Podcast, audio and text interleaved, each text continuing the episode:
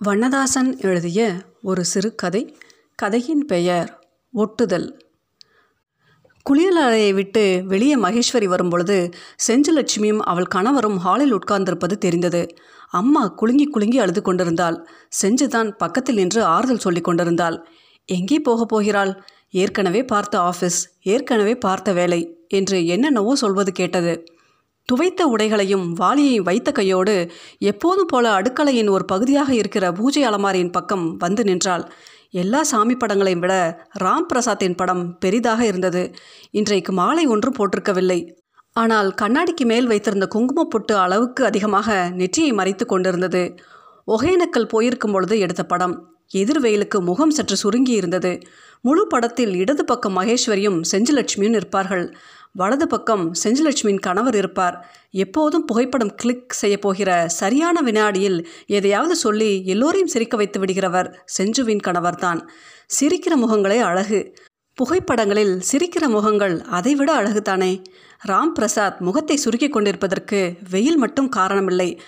அவன் கால்களையொட்டி அப்பாவோட நிற்பேன் என்று சொல்லிக்கொண்டு சங்கீதா கடைசி நேரத்தில் கையிலிருந்து நழுவின பலூனை பிடிக்க ஓடிப்போய் விட்டதும் தான். சங்கீதாவை நினைக்கும் போது மகேஸ்வரிக்கு திகைப்பாக இருந்தது. வெறும் ஐந்து வயது. இன்னும் எத்தனை வருடம் அம்மா துணைக்கு இருப்பாள்? இன்னும் எத்தனை வருடம் இப்படி வேலைக்கு போய் கொண்டிருப்பேன்? இன்னும் எத்தனை வருடத்தில் சங்கீதா படித்து ஆளாவாள்? மகேஸ்வரிக்கு விளக்கு ஏற்ற வேண்டும் என்று தோன்றவில்லை. வெறுமனே கைகளை கூப்பினாலே தவிர கும்பிடுகிற மனநிலை இல்லை. என்ன சொல்லி கும்பிடுவது? என்ன வேண்டிக் கொள்வது? கும்பிட்டுதெல்லாம் போதாதா என்று சண்டை போடவும் தோன்றவில்லை. துடைத்து வைத்தது போல் நின்றாள். உதடு கடித்து அழுதாள். இந்த ஒன்றை மாதம் அழுதாலும் கூட இன்னும் அதை நிறுத்த முடியவில்லை. அம்மாவும் அழுது கொண்டேதான் உள்ளே வந்தாள். செஞ்சுவும் அவள் வீட்டுக்காரரும் வந்திருக்காங்க என்றாள். நீ போய் பேசிக்கிட்டு நான் காஃபி போட்டு எடுத்துக்கிட்டு வரேன் என்று மகேஸ்வரியிடம் சொல்லும் பொழுது கண்ணை துடைத்து கொண்டாள். எல்லாம் இரண்டு நாட்களுக்கு முன்பே தீர்மானித்து வைக்கப்பட்டதுதான். அலுவலகத்தில் முதல் வாரம் தாண்டி விட்டதால் வேலை சற்று குறைவாக இருக்கும். சனிக்கிழமை என்றால் போய்விட்டு அரை நாள் வேலையோடு வீட்டுக்கு திரும்பி விடலாம். எலக்ட்ரிக் ட்ரெயினில் போவது இன்னும் கொஞ்ச காலத்துக்கு கஷ்டம். ராம் பிரசாத் தன்னுடைய பைக்கில் ஏற்றி கொண்டு வந்து ஸ்டேஷனில் விட்டது ஞாபகம் வரும். இன்றைக்கு செஞ்சுவும் மகேஸ்வரியும் ஆட்டோவில் போவார்கள். தேவைப்பட்டால் இன்னும் சில தினங்களுக்கு அப்படித்தான் போக வேண்டும். ஆட்டோ இரண்டு பக்கமும் மழை தண்ணீரை சுருட்டி எறிந்து கொண்டு விரையும் போது ராம் பிரசாத் ஞாபகம் வரும். ராம் பிரசாத்துக்கு மழை பிடிக்கும். ஒரு முறை சினிமாவுக்கு போய் கொண்டிருக்கும் பொழுது மழை வந்துவிட்டது அவர்கள் சினிமாவுக்கு போகவில்லை வீட்டுக்கும் திரும்பவில்லை. மவுண்ட் ரோட்டில் ஆரம்பித்து கடற்கரை சாலை வரை நேர்கோடு போட்டது போல் மலையிலேயே பைக்கில் போய் திரும்பினார்கள். மகேஸ்வரிக்கு கடலில் மலை இறங்குவது பிடித்திருந்தது. இரும்பு அலமாரி கதவை திறக்கும்போதே கத்தியது. என்ன புடவை உடுத்துவது என்று முடிவுக்கு வர முடியவில்லை. மேல்தட்டில் ராம் பிரசாத் உடைகள் அடுத்த இரண்டு தட்டுகள் மகேஸ்வரிக்கு கீழ்த்தட்டு சங்கீதா குட்டிக்கு. மகேஸ்வரி மேல்தட்டை பார்த்தாள். கடைசியாக அவன் அணிந்திருந்தது நீல முழுக்கை சட்டை. நசுங்கின மோட்டார் சைக்கிள்களுக்கும் பஸ்ஸிற்கும் மத்தியில் ராம் பிரசாத் கிடந்தது தூங்குவது போலத்தான் இருந்ததாம். பார்த்தவர்கள் சொன்னார்கள் இனிமேல் மகேஸ்வரி தூங்க முடியாது.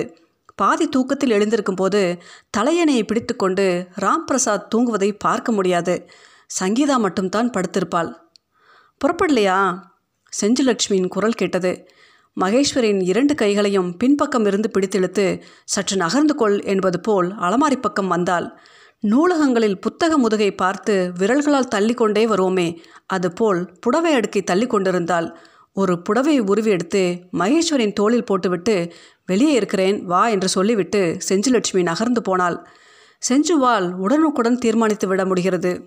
இத்தனை நாள் விடுமுறையில் இரு. தேவைப்படுகிறதா? மேலும் இத்தனை நாள் போதும். இன்ன தேதியில் அலுவலகம் வருகிறாய். அம்மா உன்னுடன் இருக்கட்டும் என அண்ணனுக்கு எழுது. சங்கீதா பள்ளிக்கூடத்தை அடுத்த வருடம் மாற்று. சிறிதாக ஒரு வாஷிங் மிஷின் வாங்கு. பொறு. ரெண்டு பேரும் வாகனம் ஓட்ட பழகிக்கொள்வோம் வண்டி வாங்க முடிகிறதா பார்க்கலாம். எல்லாம் செஞ்சலட்சுமியின் யோசனை. அவளுடைய தீர்மானம். புடவை தலைப்பை சரி செய்து கொண்டபோது கண்ணாடி பார்க்கலாமா என்று தோன்றியது.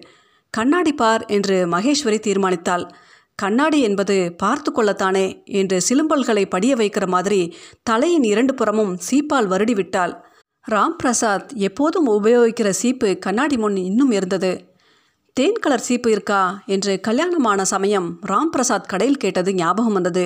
யோசித்து பார்க்கும் பொழுது ருசி மட்டுமல்ல தேனின் நிறமும் அழகாக இருப்பது மாதிரி தான் பட்டது. பாட்டிலில் இருந்து மடிந்து மடிந்து இறங்குகிற தேனை ராம்பிரசாதும் சங்கீதாவும் குளிர்ந்த உள்ளங்கையில் ஏந்துகிறார்கள். மகேஸ்வரி மட்டும் தேக்கரண்டியில் எடுத்து அண்ணாந்து வாயில் விட்டுக்கொள்கிறாள் கம்பி மாதிரி இனிப்பு இறங்குகிறது. ஏதோ இப்போது தான் இந்த கண்ணாடிக்கு எதிரே நின்று கொண்டு தேனை அப்படி கரண்டியால் வாயில் ஊற்றுகிற மாதிரி அண்ணாந்து பார்த்தாள். எல்லாம் சரி தலைவாரி ஆகிவிட்டது. வழக்கமாக போடுகிற காது தோட்டிற்கு பதிலாக சிறிதாக வேறு ஒன்று போட்டாயிற்று. துணை சங்கிலியாக எப்போதும் கழுத்தில் இருக்கிற பொடி சங்கிலியை போட்டுக்கொள் கலற்ற வேண்டாம் என்று பதினாறாம் நாளை அம்மா சொல்லிவிட்டாள். பொட்டுத்தான் வைக்கவில்லை. வைத்து கொள்ளலாமா வேண்டாமா? மகேஸ்வரிக்கு மறுபடி அழுகை வந்தது. இன்னும் எத்தனை தடவை அலுவலகத்தில் இன்று அழுகை இருக்கிறதோ? கைப்பையை எடுத்துக்கொள்ளவில்லை. அலுவலக மேஜை சாவியை ஏற்கனவே கொடுத்து அனுப்பியாயிற்று. சீசன் டிக்கெட் தேவையில்லை. ஒவ்வொன்றாக வரிசையாக யோசித்துக்கொண்டே இன்னொரு தடவை கண்ணாடி பார்த்தாள். இன்னொரு தடவை பொட்டில்லாத நெற்றி மட்டும் தெரிந்தது. முகமே இல்லாமல் நெற்றி மட்டுமா கண்ணாடியில் தெரியும்? எதை பார்க்க நினைக்கிறோமோ அதை மட்டுமா கண்ணாடி காட்டும்?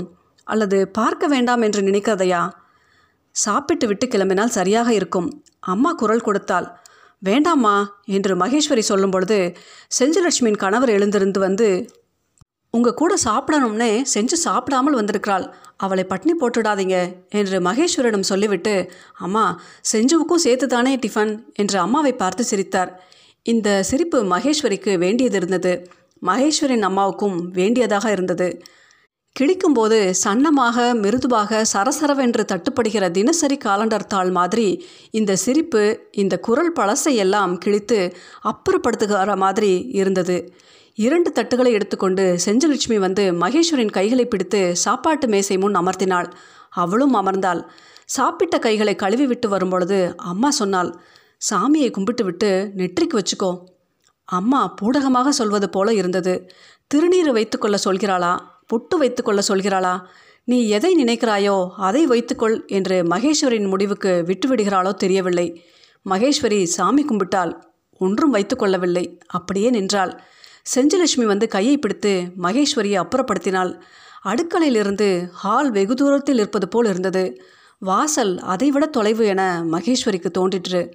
அம்மாவிடம் எதுவும் பேச முடியவில்லை.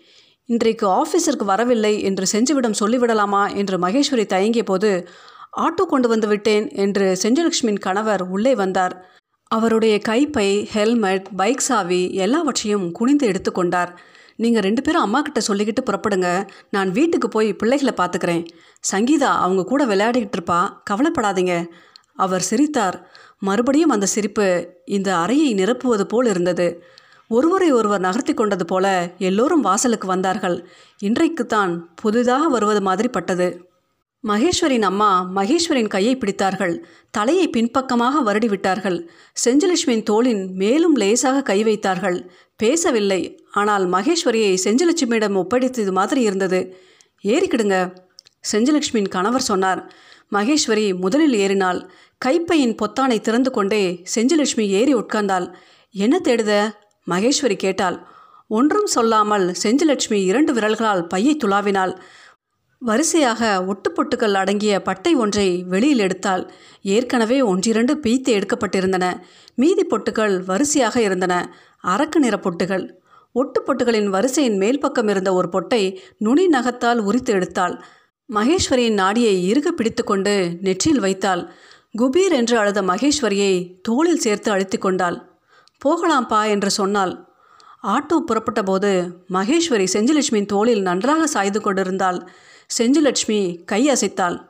பதிலுக்கு கை அசைக்கிற போது மகேஸ்வரின் அம்மாவை விட செஞ்சுலட்சுமியின் கணவர்தான் அதிகம் அழுது கொண்டிருந்தார்.